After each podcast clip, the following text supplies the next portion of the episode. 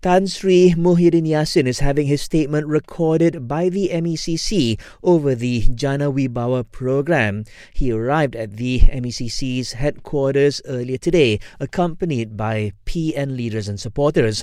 Opposition leader Datuk Sri Hamzah Zainudin was among those in the crowd and he called on everyone to keep calm. Kita tidak mahu melakukan apa-apa perkara yang tidak diingini. Kita bertenang buat waktu ini. InsyaAllah biar uh, Tan Sri uh, bertemu dengan pegawai yang menjalankan tugas mereka.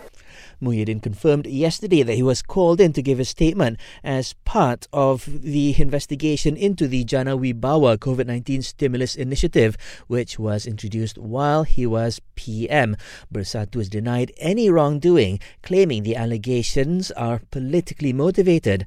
However, PM Datuk Sri Anwar Ibrahim denies this. Semua orang yang mahu negara ini bersih dari rasuah harus lihat kes satu persatu sama ada benar ada pendakwaan politik yang disebut ataupun berdasarkan fakta.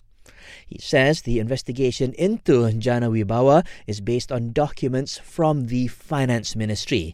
Also, MACC Chief Tan Sri Azam told Bernama that Muhyiddin is expected to be charged in court tomorrow. But so far, there have been no official statements from the Commission.